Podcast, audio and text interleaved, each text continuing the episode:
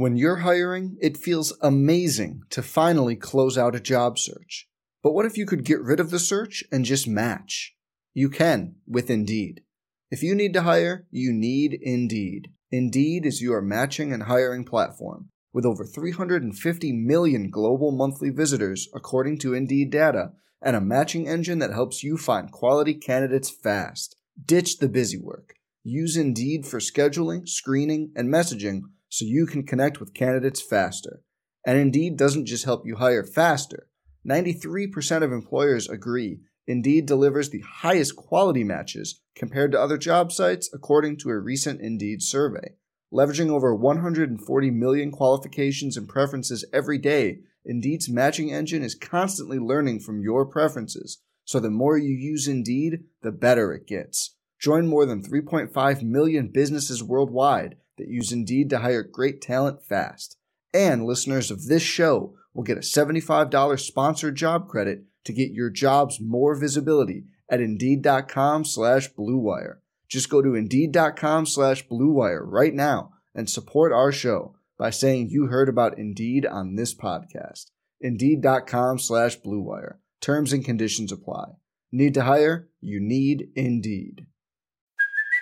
Hey, it's Kaylee Cuoco for Priceline. Ready to go to your happy place for a happy price? Well, why didn't you say so? Just download the Priceline app right now and save up to 60% on hotels. So whether it's Cousin Kevin's Kazoo Concert in Kansas City, go Kevin, or Becky's Bachelorette Bash in Bermuda, you never have to miss a trip ever again. So download the Priceline app today. Your savings are waiting. Go to your happy place for a happy price. Go to your happy price, Priceline.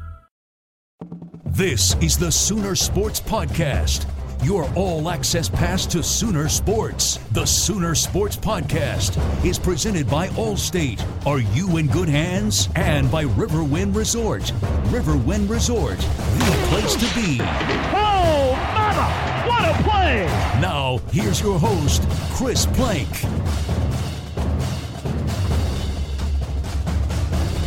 All right, welcome into the Sooner Sports Podcast.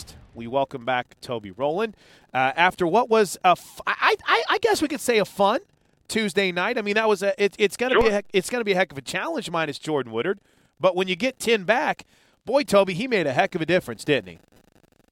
You know, I thought it first off, it's always fun. There's always a little electricity in the air when Kansas is coming to. Oh, absolutely. Yep. And then you throw on top of that, we started to get, kind of word early in the day that maybe Jordan was going to play. And that was confirmed as the day went along. And I think the energy, there was natural energy when you play Kansas, and that got doubled maybe when the team found out Jordan was going to get to play with them. And the first half they played was their best half of the year. Couldn't hang on to it in the second half because Kansas did what Kansas does, and they went on a 13-0 run, lickety-split out of the locker room, and it was too much for the Sooners to overcome. But I do think that it takes some encouragement out of that game with the way they played in the first half, the fact that it looks like Jordan is okay. I mean, he was back and played well and played 24 minutes, and there's a little, there's a matter of getting his conditioning back. But I think, as far as I know, everything's tested out for that game, and he's going to be okay going forward, I think.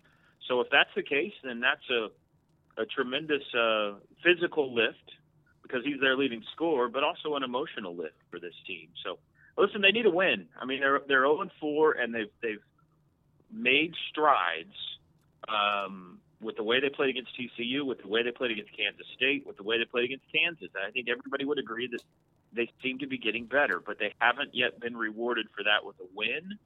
And they can't go a whole bunch longer before I think that starts to wear on, especially such a young team. So they need to get rewarded for this improvement here pretty soon. Hopefully that comes Saturday against Texas Tech. Boy, Cam Auguste really has that look to him, doesn't he? I mean, I'll be honest with you, Toby. It's been tough for me with the women's basketball travel schedule and some of our football responsibilities to really get to sit and watch an entire game this year. And Tuesday night was one of my first true opportunities to watch from start to finish.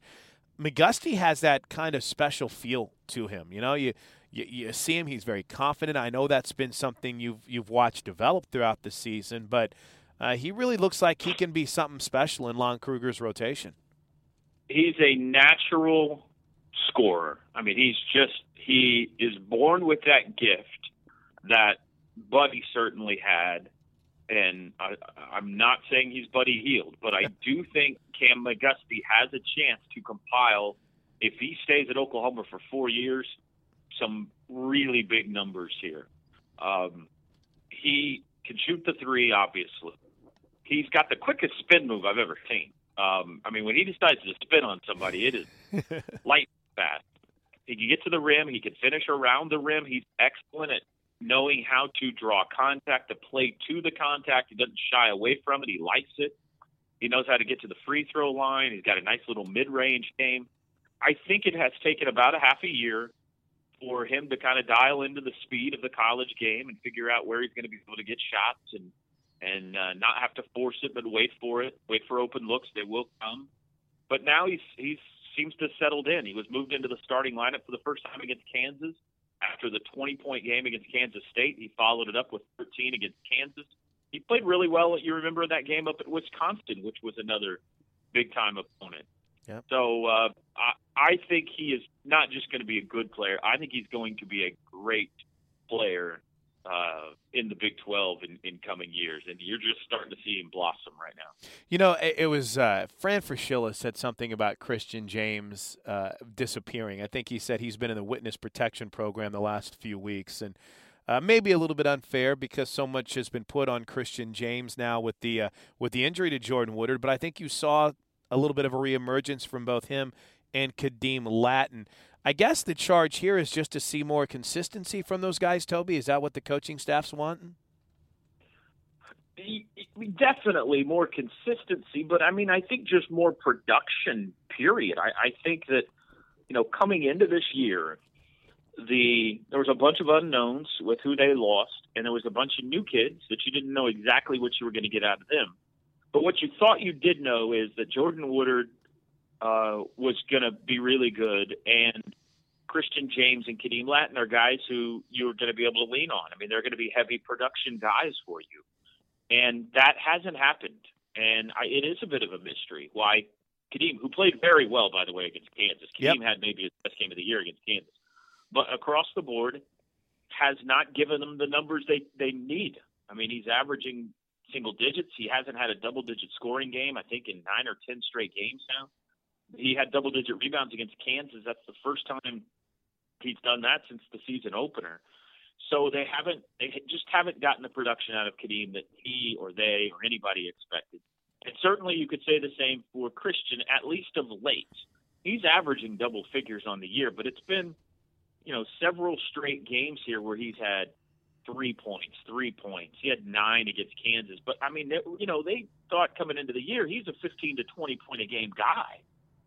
And I think foul trouble's gotten into his head. I think that he's not being as aggressive on the offensive end as we saw perhaps a year ago. He looks a little heavy-footed on that end. His shot's not fallen of late from outside. He's still shooting a great percentage from three on the year, but it's gone down here a bit in the last 4 or 5 games or so. So if they could get Christian and Kadeem to play, you know, a little closer to what we expected them to give them coming into the year. You combine that with Jordan being back and the production they're now getting from some of these young kids, then you got something. I mean, you got something right now. You got something that you can win games in the Big 12 right now with. If they could get, I think, Christian and Kadeem to just elevate their games a level.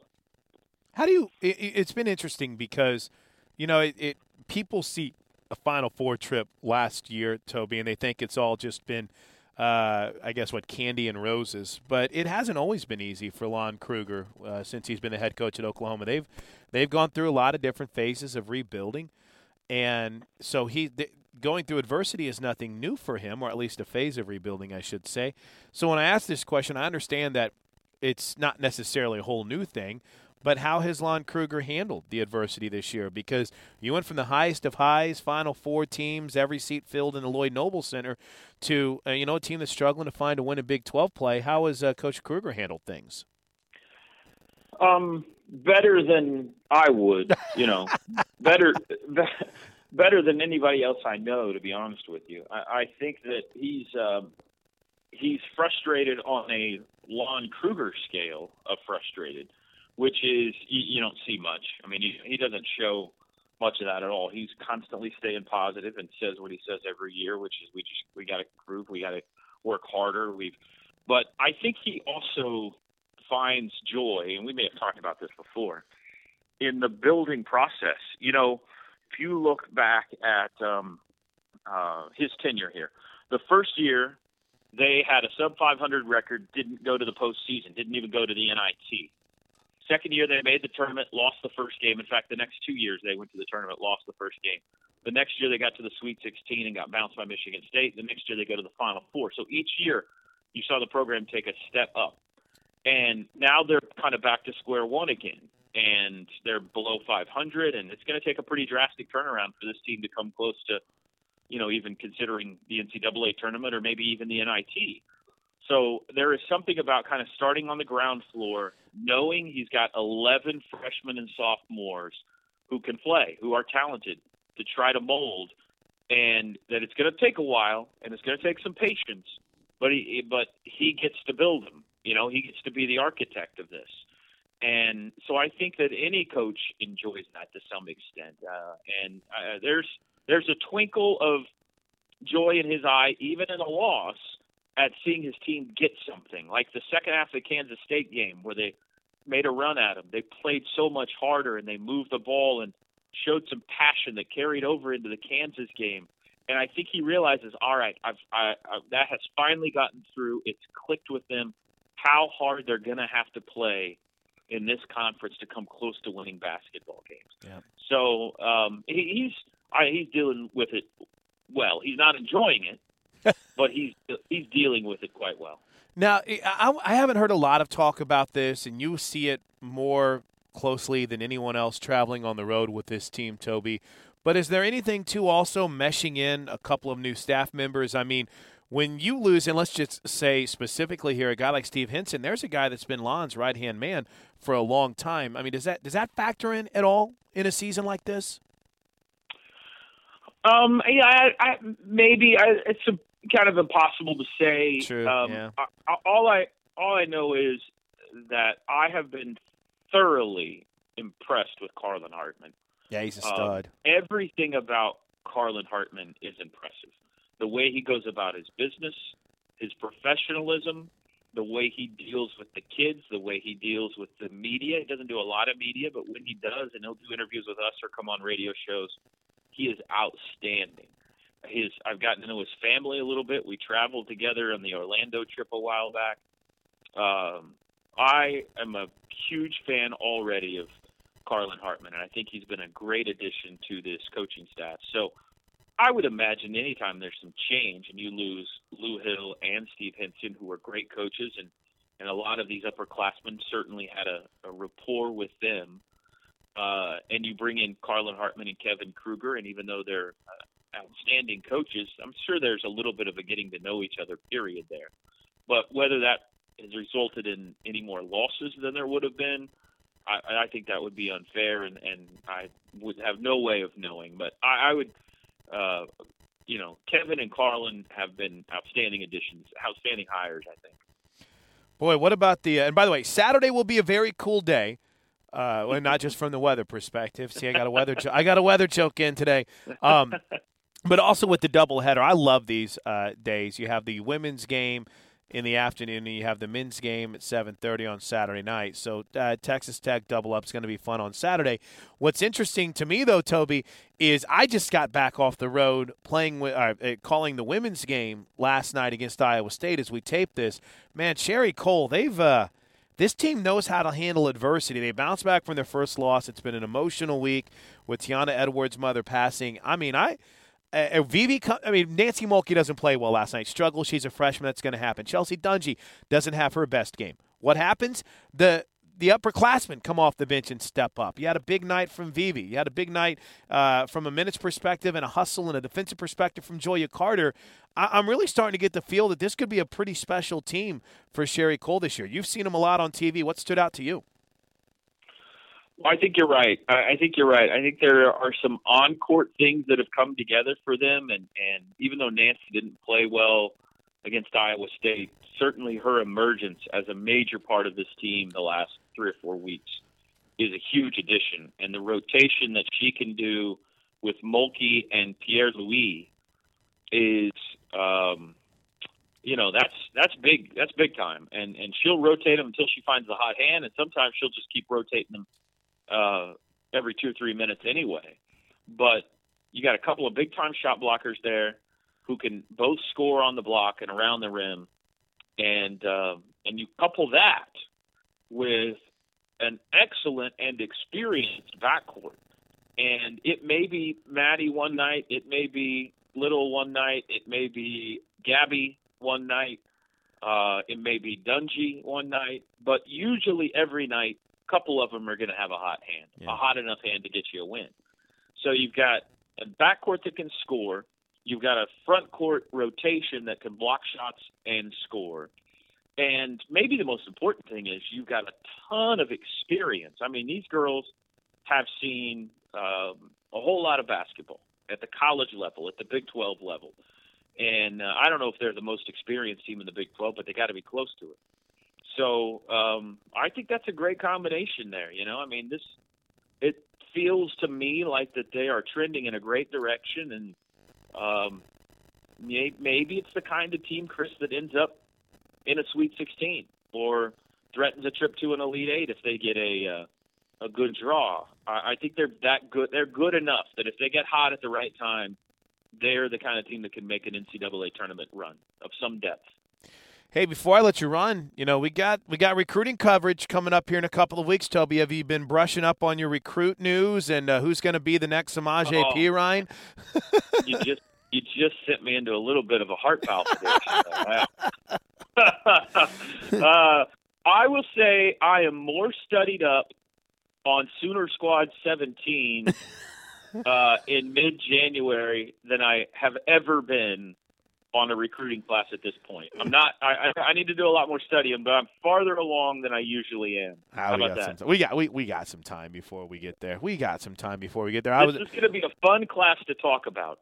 That's for sure. Yeah, and you know, it's kind of interesting because, again, I think everyone kind of understands the drill here. We can't talk about specific recruits, and we don't go in depth on recruiting. It's not a risk that's worth taking.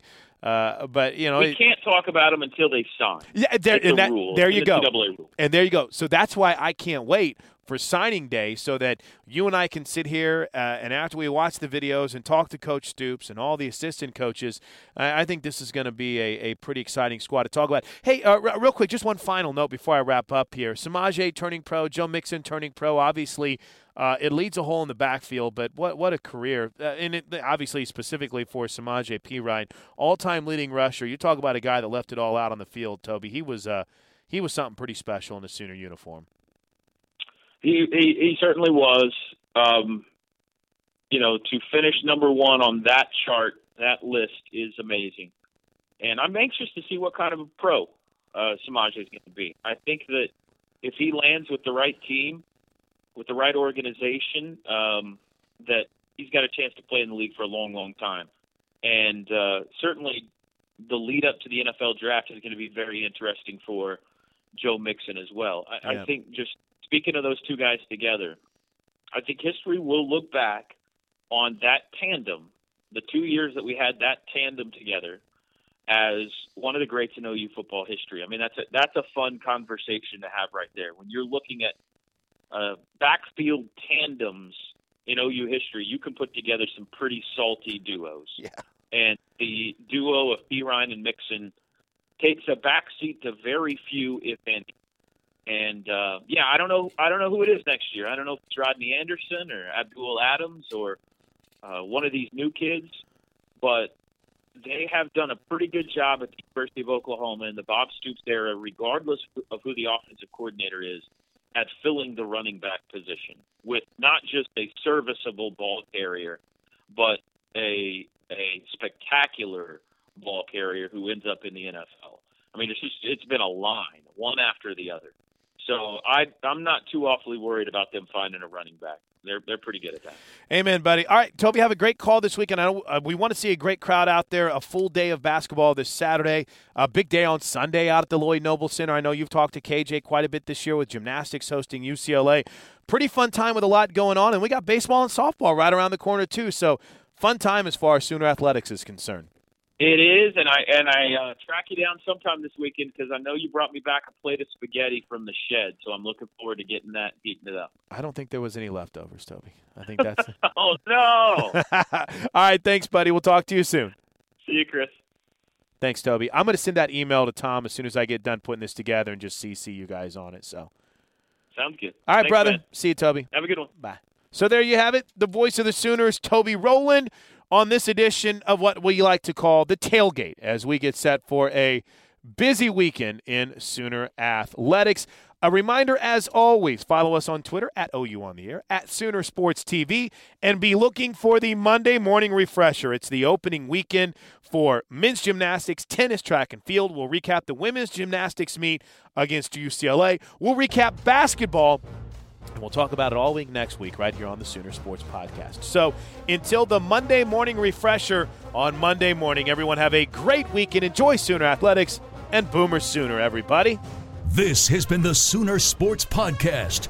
Make sure to get all the latest episodes online right now at Soonersports.tv/podcast. And make sure to follow us on Twitter at OU on the Air.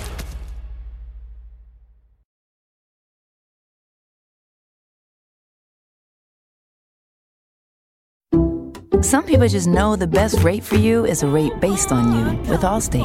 Not one based on Carol. She's more focused on hitting a high note than the car in front of her. Why pay a rate based on anyone else? Get one based on you with DriveWise from Allstate. Not available in Alaska or California, subject to terms and conditions. Rates are determined by several factors, which vary by state. In some states, participation in DriveWise allows Allstate to use your driving data for purposes of rating. While in some states, your rate could increase with high-risk driving. Generally, safer drivers will save with DriveWise. Allstate Fire and Casualty Insurance Company and affiliates, Northbrook, Illinois.